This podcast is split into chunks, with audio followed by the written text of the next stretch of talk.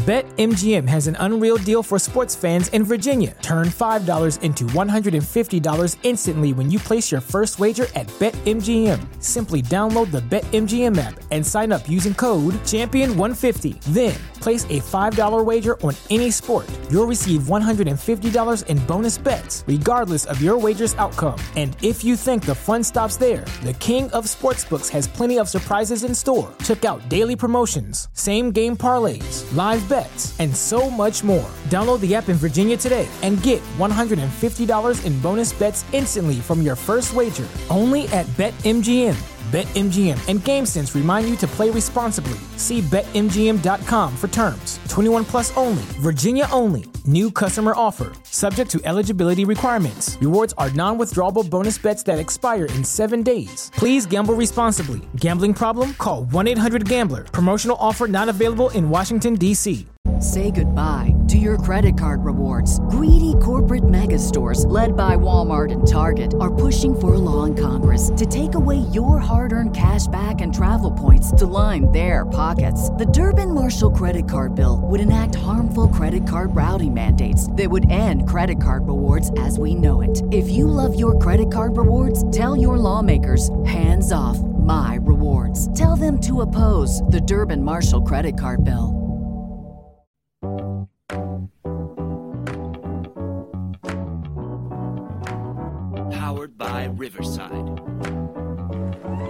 Everybody, welcome back to another episode of our podcast. I'm Lucas. Got my co-host Chris here, as well as our producer Uriah. And before we get into tonight's episode, I do want to talk about some major tra- changes coming to the podcast. Now, for 227 episodes, yep, this is the 20, 227th episode. We have been doing purely just audio. And after talking to people at Fansided and just getting all of our ducks in a row, we are excited to announce that for our 228th episode, we are switching to YouTube. Yeah. Yeah, I was hoping for Uriah to play the little cheer thing, but you know what? That's okay though. That's okay. I was looking That at the been the- stats. I was looking at No, the you're- stats. My bad. You know, no, no, you're good. You're good. But so we will be, you'll be able to see all of our lovely faces. Uh, we're going to practice our new format of how we're going to talk about our subjects here. It's very exciting. I'm excited. It's been a long time coming. Pretty much ever since Uriah came on, he's been wanting to do a YouTube page, and now it's finally happening, and we couldn't be more excited. Yeah, big stuff. Yeah, we're ready to take this thing to the next level. And we're going to get right into the Sixers' loss tonight. It's not looking good to start the season. The Sixers lost tonight to the Toronto Raptors 119 109. The team stats are a little bit deceiving considering the Sixers seeming like they couldn't stop anything that Toronto was doing on defense. If I look at the box score, team wise, uh, Toronto shot 54%. Sixers shot 50%, which you wouldn't think so because at certain points during the game, it felt like we should have been down by 30 points. Three point percentage, believe it or not, the Sixers shot better than Toronto. Uh, free throw percentage, Toronto hit 78%, Sixers 68%, not helping themselves in that department. Sixers were out rebounded, more assists for Toronto across the board. It seeming it seemed like Nick Nurse had a great game plan for the Sixers. So let's start off with what we thought about the play of the starters. Lucas, what do you think of the starters for the Sixers? The nice thing is that Tyrese Maxey finally had a breakout. He had 31 points to tie Joel for team leading scoring. I believe leading scoring in the whole game. Yeah, so that's that's a positive note for Tyrese and Joel, both getting uh, scoring, making about 12 field goals each. You know, Maxey, we kind of were waiting for that one Maxey game. We got it. Sadly, it came in a loss, but you know what? It's nice to know that Maxey, the Raptors might be able to slow down some of the Sixers players, but Maxey isn't one of them. We saw that during the playoffs last year. We saw it during this game. On the negative note, I'm, you know, Tobias Harris had a poor shooting night, but he really impacted the game in other areas with assist and rebounding. So that was a positive note I, I, I will take away from. Yeah, um, both good points, Lucas. I, I mean, look, this you could argue that this was Joel's best all-around effort so far this season.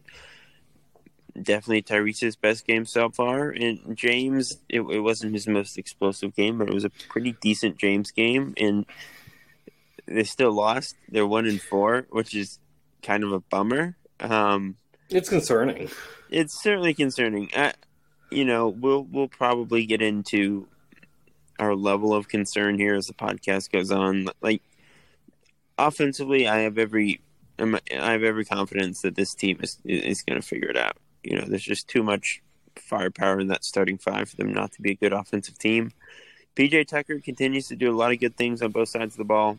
This was a pretty rough Tobias game, but you know that is what it is. It happens. Um, so yeah, I, I'm offensively not a lot of complaints from me. I, I do think there is something to be said for how often it, you know, is just iso ball with James or Joel. But yeah. Joel has looked a lot more comfortable these past couple games playing iso. Like like that's just how those guys play. Those guys are Mhm. two of the best isolation players in the NBA.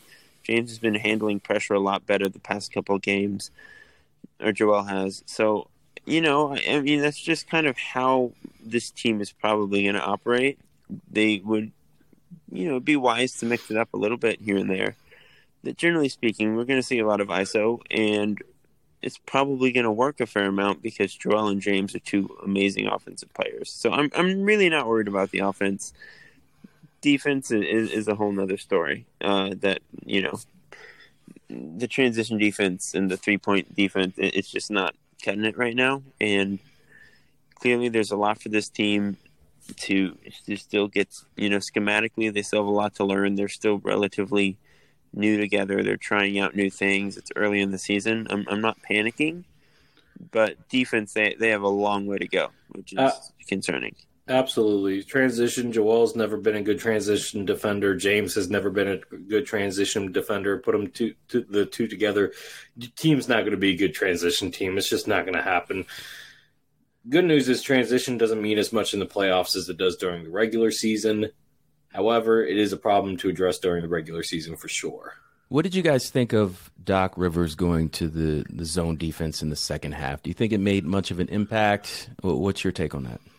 I, I, I think it helped. I mean, look, you got for a team like Toronto, you got to throw different looks because, especially with a long, lanky team like that, that's while they they had a good shooting night, not particularly like s- superb shooters.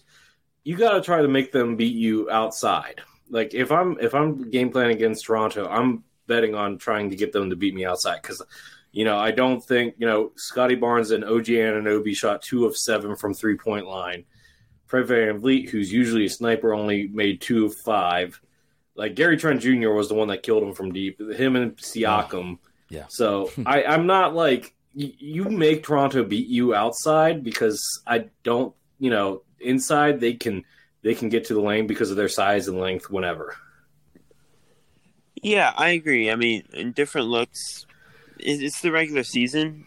Now's the time to try out different things and, and to experiment a little bit based on need. Obviously, Toronto was pretty much out ahead the entire game, and every time the Sixers put together a run, the, the Raptors responded, and that's a credit to them. And, and it's not just transition defense, like in the half court. They're just giving up too many easy drives. They're collapsing the defense. They're giving up open threes. Like, there are a lot of issues all around. Um, but again, we're five games into the season. It, it's just way too early to have any major concerns. I, I think the fact that Joel is looking more like himself and the fact that James looks as good as he does, I mean, that alone is enough for me to be like fairly confident in how the season is going to go long term. Like one and four is really disappointing, and I'm like all of you, I'm just sitting in front of the TV throwing my arms up while Toronto scores a bunch of points unguarded on the fast break. But long term, I'm pretty confident that they're going to figure stuff out. Now, is it like concerning that they've been a bad transition team the entirety of Doc Rivers' Sixers career, and he talks about it every night? Okay, but it's not years. just okay. I'm gonna. Yeah. I, I got to but it's not just Doc. Like they were bad under Brett Brown too. No, So- I, I understand. Yeah. I'm not saying it's just Doc. Like the effort level is inexcusable all around. But you know, if we if we want to like bring up how could one criticize Doc Rivers, the fact that the effort level hasn't been there for two years is is an issue, and some of that's on Doc, some of that's on Joel, some of that's on the roster as a whole. But it's it's an issue all around.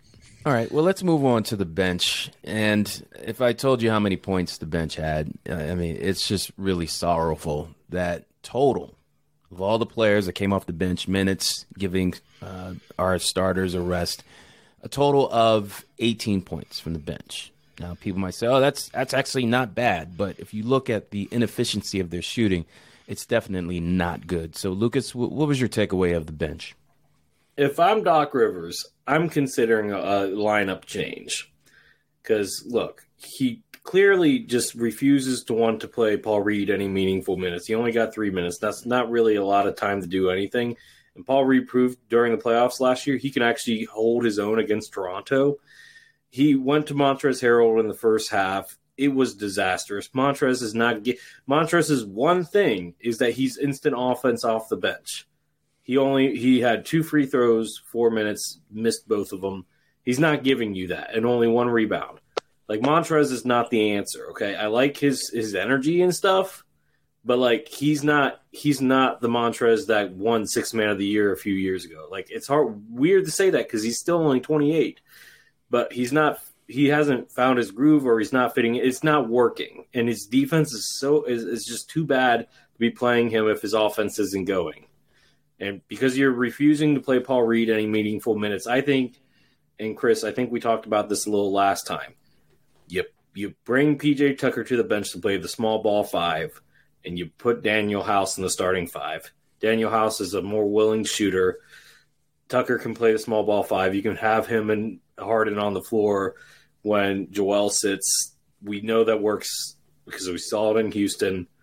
That's that's one thing. And Niang needs to get his shot together. Like I, I don't know what else you can really do, but like you know, it's tempting to sit Niang too because Niang hasn't really had. He had what one good night against the Indiana Pacers, which we'll talk about here in a moment. But like, I just yeah, you got to consider it. Yeah, um, here's how I, I view the bench, and I, I need to do a better job of keeping track of who is saying something that I agree with because I, I forget who like put it in the way that I'm about to put it. But this is not an original Chris Klein thought entirely. But someone had posted a screenshot on Twitter that was like comparing the Pacers bench points to Philly's bench points. And obviously Indiana had more. And I, I think that's a little bit misleading because the way the Pacers use their bench is a, very different from the way that Philly uses their bench. The way the Sixers are designed, like it or not, is that four guys in the starting lineup are going to do the bulk of the scoring. That's just how this team is built. Mm-hmm. Melton, House, probably the two main reserves right now, are there primarily for defense. Like they, they shoot threes, and Melton can put the ball in the basket a little bit, and he's done that the past couple nights. But those guys are out there mainly because they're really high level defenders. And obviously, George hasn't quite found his shot yet. But, like, you know, shooters have their, their cold spells, and I'm, I'm sure he'll even it out with a hot streak at some point. Like I'm, I'm not too worried about George. Um, like the Montrez is just not very good. I you gotta try Paul Reed at this point, or like you said, just just use PJ. I, I don't think you have to bring PJ off the bench again. You can just stagger. We we that's what they do already. Think, okay, let's let's but Chris, let's talk about that for a second. PJ is thirty what thirty seven right now, and he's averaging. Hang on, I'm pulling it up now. He is averaging per minutes this season. If it will actually load for me. Sorry, I didn't have this up beforehand. But this season, he's only he's averaging about 30 minutes a game. That's that's a lot for a 37 year old Chris. Like we need to uh, maybe ramp, ramp it down a little bit for him. Try to conserve him a little bit. Maybe average. You know, if he's coming off, you know, if you're gonna, you know, play him at the small ball five, maybe only have him in for about 24 minutes or maybe even 20 minutes a game. Have him start quarters, start if you're going to start him, have him only play 6 minutes and then have him start subbing in for Joel for the rest of the you know half. I, I yeah. if you're trying to make Tucker last for the playoffs, I think that would be the best option. Yeah. I mean, I don't I don't think 30 minutes is, is that egregious. But I, I mean, like I think later in the season as as things progress, or definitely he's going to have nights where he just sits or where he only plays 20 minutes. We saw it, you know, the past couple nights before this game where, where they were able to you you know kind of limit his minutes as opposed to the Milwaukee game where he's playing 40 minutes a night and guarding Giannis the whole time. That's definitely not how you want to use PJ in the regular season. But like playing him 31 minutes against Toronto, I, I don't have a big deal. You know, I don't have a, a big problem with that. I, he's your fifth best player. You want him out there a lot. I, I understand it. Is Um, he your fifth best player, or is Melton your fifth best player? I, I think it's PJ.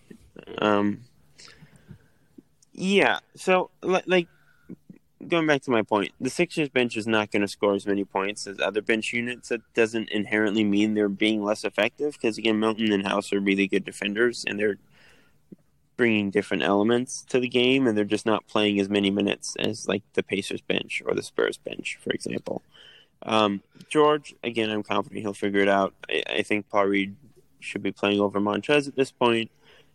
Montrez is straight up just like not looked good in any matchup. So, uh, what are we doing at this point? Um, it's only five games. Again, don't overreact to five games, but play Paul Reed. Um, so yeah, at, at, the bench isn't hasn't been great. There were some really rough nights in Boston and Milwaukee specifically. But I think since then, like Melton has picked it up a bit. Twelve points tonight. He looked good against Indiana, better Yeah. against the Spurs. Like, like I, I, I think the bench is gonna be fine. Like, yeah, I- yeah, and House has had one or two good games. Yeah. not tonight, but you How, know. House isn't scoring a ton of points, but he's doing a lot of other pretty good things out there. He's still getting up a fair amount of threes, and as long as defenders like rush out to close out on George, he, he's pretty much playing his role. So. I, I'm I'm pretty I'm not really as worried about the bench I think as as some people are. All right, cool. So, listen, the bench rough around the edges, needs polishing. Starters, they're, they're still trying to work together, figuring it out. But let's talk about Toronto and one more aspect before we move on to the first win of the season. Toronto's a very good team, well coached. They have a lot of talent, young talent. But let's just be honest, they are an annoying team. Lucas, what what annoys you the most about the Toronto Raptors?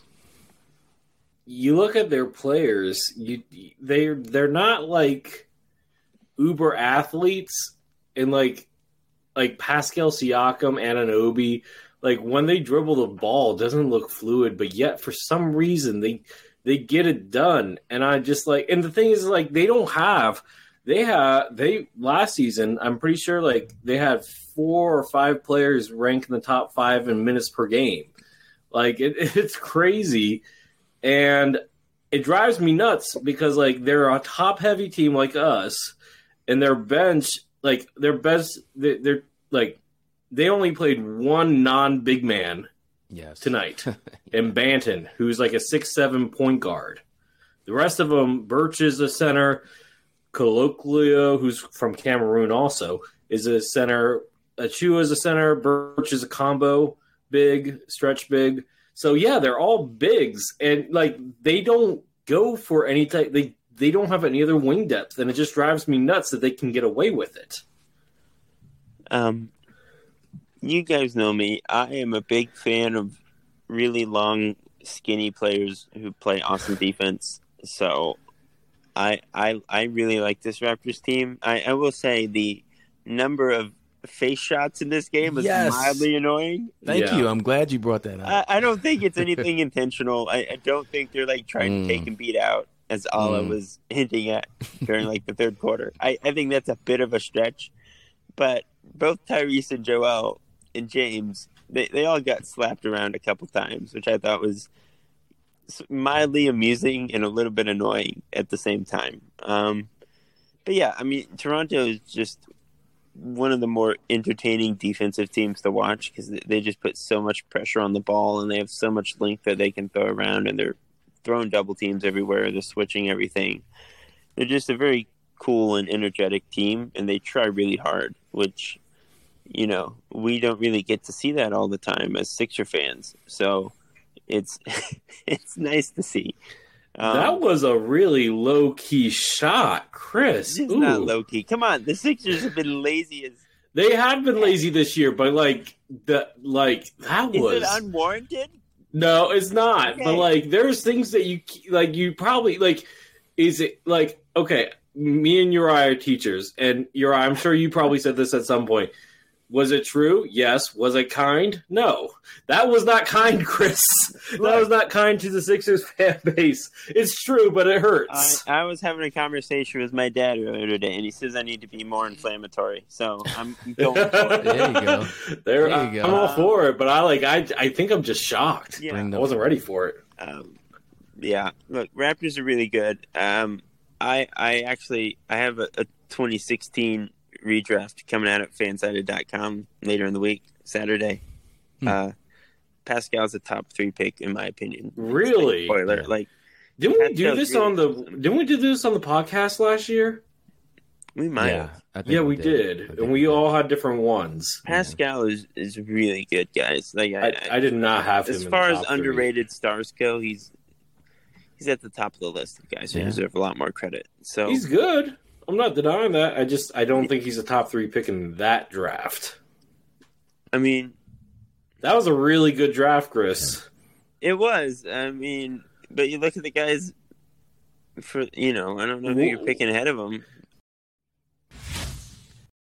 BetMGM has an unreal deal for sports fans in Virginia. Turn $5 into $150 instantly when you place your first wager at BetMGM. Simply download the BetMGM app and sign up using code Champion150. Then, place a $5 wager on any sport. You'll receive $150 in bonus bets, regardless of your wager's outcome. And if you think the fun stops there, the King of Sportsbooks has plenty of surprises in store. Check out daily promotions, same game parlays, live bets, and so much more. Download the app in Virginia today and get $150 in bonus bets instantly from your first wager. Only at BetMGM. BetMGM and GameSense remind you to play responsibly. See BetMGM.com for terms. 21 plus only, Virginia only. New customer offer. Subject to eligibility requirements. Rewards are non withdrawable bonus bets that expire in seven days. Please gamble responsibly. Gambling problem? Call 1 800 Gambler. Promotional offer not available in Washington, D.C.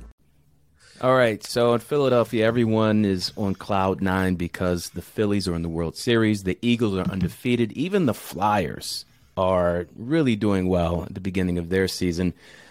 But the Sixers having a hard time. But they did get their first victory over the weekend. They beat the Indiana Pacers at home.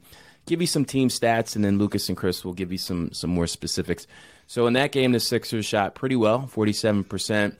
They uh, shot really well from the free throw line, 89.3%. They did get out rebounded by the Pacers, but it was not enough to take down the Sixers on their home court. Lucas, uh, what did you take away from this victory? um, I guess I mean I would definitely want to talk about the Pacers side, but for the Sixers side, it was nice to see that uh, Doc went pretty even with the center minutes. I think we saw Paul Reed first in that game, if I remember correctly, which I'm all for. Um, I also like the fact that we saw Shake come in the game and get some early minutes too.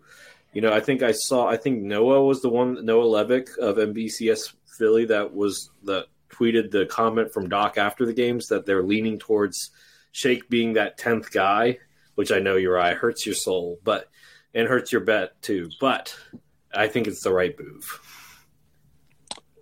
Yeah. Uh, look, guys, Jaden Springer, one block in two minutes. If you extrapolate that out to 36 minutes, that's a per 36 rate of what, 18 blocks per 36 minutes. Uh, great start to the season for my, my guy, Jaden Springer. Um, His fantasy team's called the Springer Island Blockers, by the way, folks. 1 and 0. Um, so, Hey, I and by the way, I, I came back Uriah and I won that that matchup. I don't Yeah. need to be reminded. Hey, where's, where, where's that T-shirt from Duani or that that? I, I you know what? I need to message her. I'll message her after yeah, the podcast. Tonight. get on that. She's busy doing stuff for the Phillies, but we still need that Springer Island. Absolutely. picture.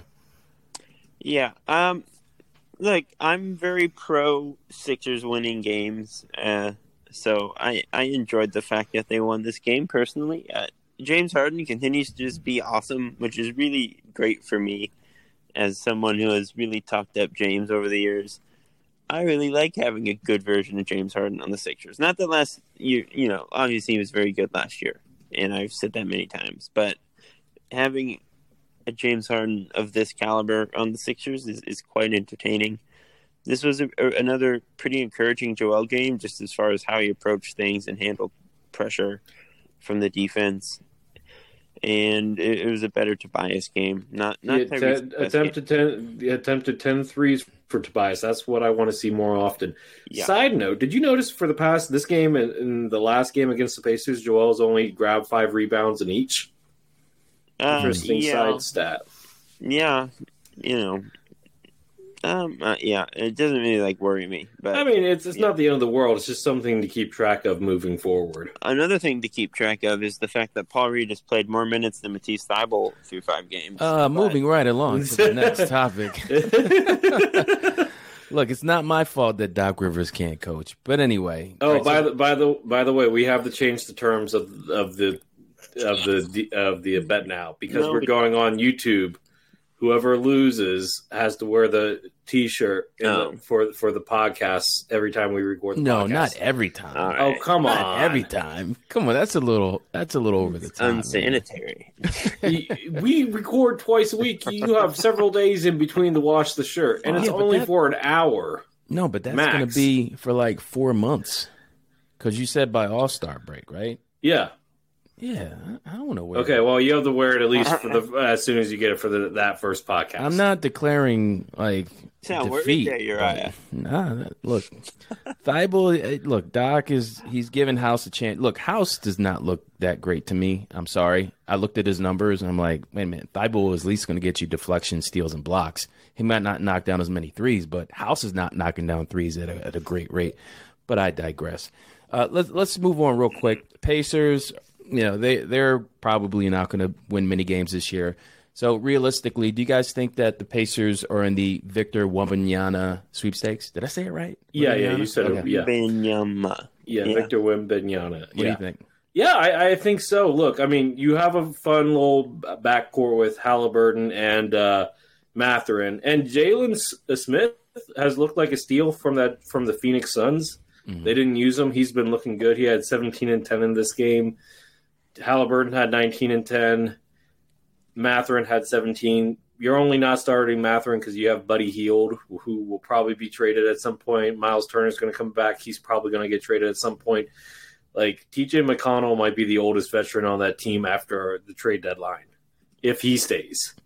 Um, shout out to TJ, by the way. Two uh, two assists, one steal, two points. Happy to see he's still in the league doing stuff. Um, so yeah, no, I think so. And look, if you can get Wembanyama with you know Halliburton and Mathurin and Smith, that's a nice young core there. Yeah. Um, I I agree. They are definitely going to be in the running. And look, I mean, Tyrese Halliburton is pretty much an, an all-star caliber player already. Like, Yeah, he's awesome. So absolutely. having him and Wembanyama would put the Pacers in a pretty sweet spot moving forward. Um, like He's up said, for a rookie extension after this year, right?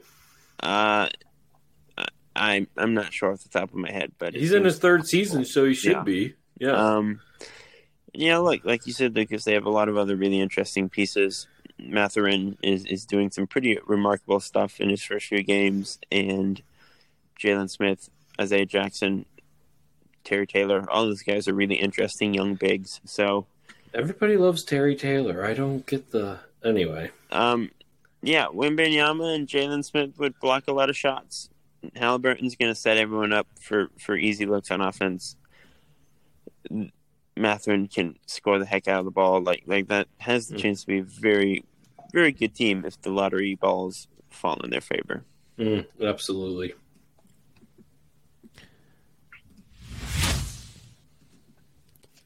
All right, so Tyrese Maxey had a really good game tonight, and I think that made a lot of Sixers fans smile and be happy, even though they did not win. But recently, a new teammate of Maxey this season who got dealt to the Sixers, Melton, I think everyone would agree that he's their best bench player. And he was quoted as saying, in a comparison of his former teammate, All Star Ja Morant, to his current teammate, Tyrese Maxey, he said, he said they're two young, athletic, electric players that love to get up and down. They can score the ball. They're both quick as lightning. He also noted that they have two different games, though. Tyrese is more of a three point shooter. He'll hit you with the middies. Ja, he gets to the paint at will. finishing and all that stuff. They're two separate players, but at the same time, they're really similar too. So my, my question to you guys, Lucas first, is it too early to compare Maxey to Ja Morant, even though they're pretty close in age? Look, I, I saw somewhere where I think it was actually in our uh, group chat on Twitter, Uriah, where somebody posted stats for Maxey in his second year versus Tony Parker. And I mean, the stats are kind of there. Look, if you're comparing Maxey to Tony Parker, Ja Morant is like pre-injury Derrick Rose. I think that's those are two fair comparisons. Not perfect, but they're close. I wouldn't. I would never compare Tony Parker and Derrick Rose in terms of like play style because, mm-hmm. like in the quote that Melton said, they are they do play two completely different games. Maxey's more of a shooter and not so much like a high flying athlete. Morant can shoot, but he's more of the high flying athlete and that's that's where I think you kind of see the gap, the difference there. Morant's a much better playmaker. Maxey's more of a combo guard. Morant's a playmaker. So I, I, I don't think you can, can compare them in terms of play style, but in terms of how how athletic they are in different ways, but like how they impact the game with their athleticism and like how electric they can be when they get hot. I think you can compare those 2 mm-hmm.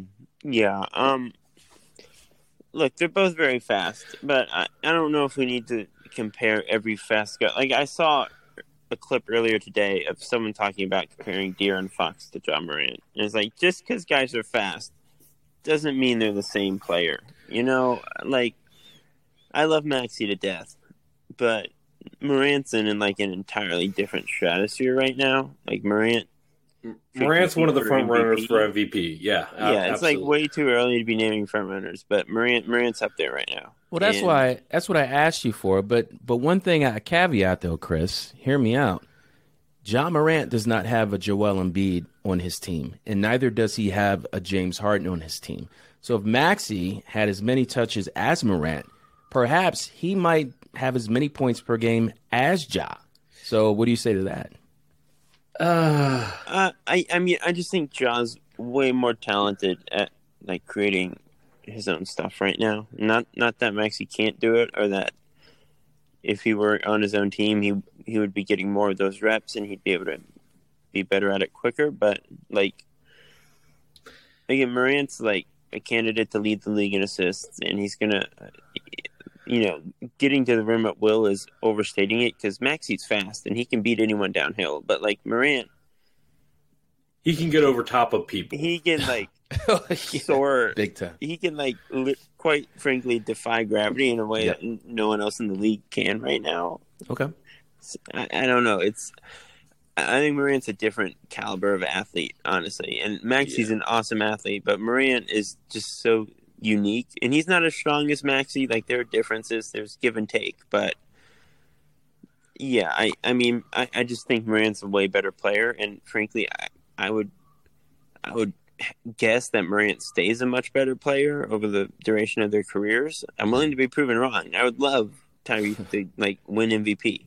It'd be awesome, but I, I think we might be setting the bar a little high if we're like he's Ja Morant, you know. Lucas, yeah. what do you think about yeah, that? I mean, look, to your point, oh, if he had his own team, yeah.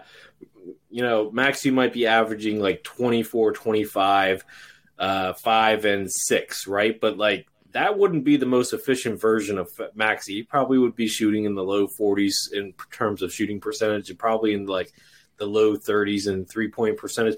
Like Maxey, yeah, he could create his own offense, he could run a team, but it wouldn't be the best version of Maxey we know that Maxey thrives, you know, playing along another playmaker. We saw with him and Ben when he was the lone playmaker in Philly. Like he took it took time for him to adjust, and he was, you know, starting to make the adjustment.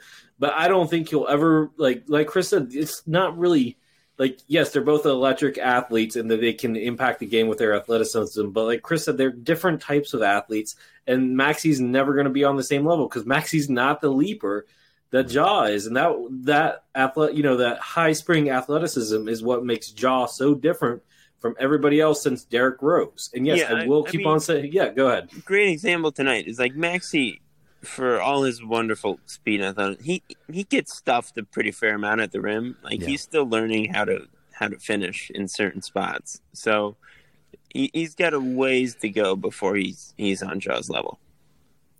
Yeah, yeah, good points on both sides. The last topic tonight, we're sticking with Maxey. Up until tonight, he really hasn't had, uh, I guess, a typical Maxey game that we saw last season, and obviously in the preseason, making some some bad decisions with passing, like you said, Chris, getting met at the rim and, and snuffed. So after this really good game that he played tonight, great production offensively. Do you think he's back to form? Is this the Maxey you think we're going to get for the rest of the season? Look, this team still needs to figure out their offensive identity. So it was nice to see Maxey. I don't expect to see consistently yet. I, I think we need to give this team uh, like in terms of getting a offensive identity and cohesion. Like we probably need to not worry about their offense until like game fifteen or twenty. Like I, I'm not worried about like if they if somebody's off or somebody's on one night and then it switches the other night for the first like 15, 20 games.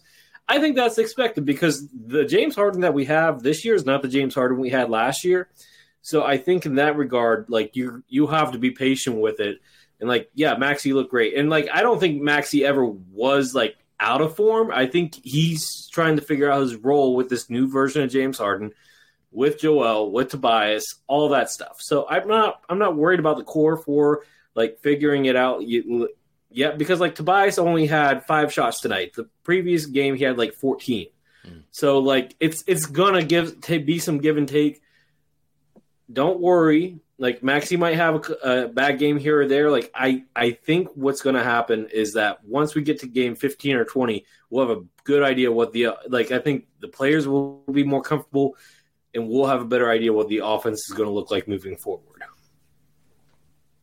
Yeah, excellent points all around. I, I think, again, just the nature of how this team is built, Maxey's production is going to be somewhat sporadic because Joel and James are going to be in control of the ball most possessions. And Maxey has the chance to go off for a big night every now and then, but he's also going to have nights like the Pacers game you know, where he scores eight points, and James and Joel are up in the high twenties, thirties, and they're they're doing the, you know, they're carrying the majority of the workload.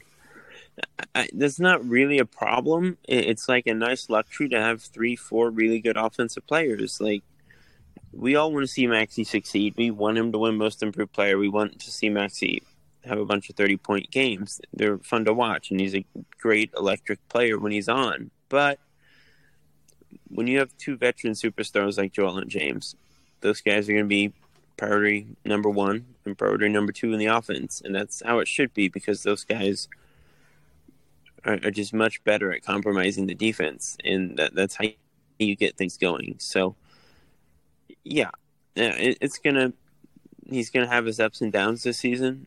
That's just the nature of how this team is built and the nature of his role next to Joel and James. But like like Lucas said, Maxey benefits a whole lot from that role, and I, I don't think he would look as good if he was asked to be the number one guy. He he would score points, he would look good, but I, I don't think his efficiency would hold up the same, and, and I think it would be a lot harder for him than it is when he gets to attack weaker defenders playing off of Joel and James who draw double teams every time they touch the ball. So it's it's a good spot for him to be in, and I, we will see more you know, 30 point games from him this season. There, there's going to be plenty. So, all right. They're coming.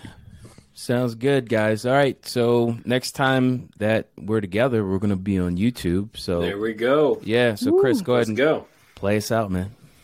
All right. To all the listeners of the Six Sixer Sense podcast, thank you once again for tuning in. Uh, that that was weird. Um, don't know what happened with my voice there. Thanks again for tuning he hit in puberty. another episode. He hit puberty.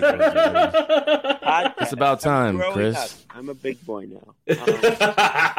Um, please like, subscribe, and follow along if you can. We are on Apple, Spotify, Google Play, Audible, and pretty soon we'll be on YouTube. Um, we are also on Twitter and Facebook at Sixer Sense. We are on the web at the Sixersense.com. If you're ever like, hey, I want to read about the Sixers, where can I read about the Sixers? Try the sixersense.com. We got some good stuff out there. And yeah, peace out, everyone. Go Sixers, go Eagles, go Phillies. We'll see you face to face, sort of. Not really next week. Bye, y'all. Powered by Riverside.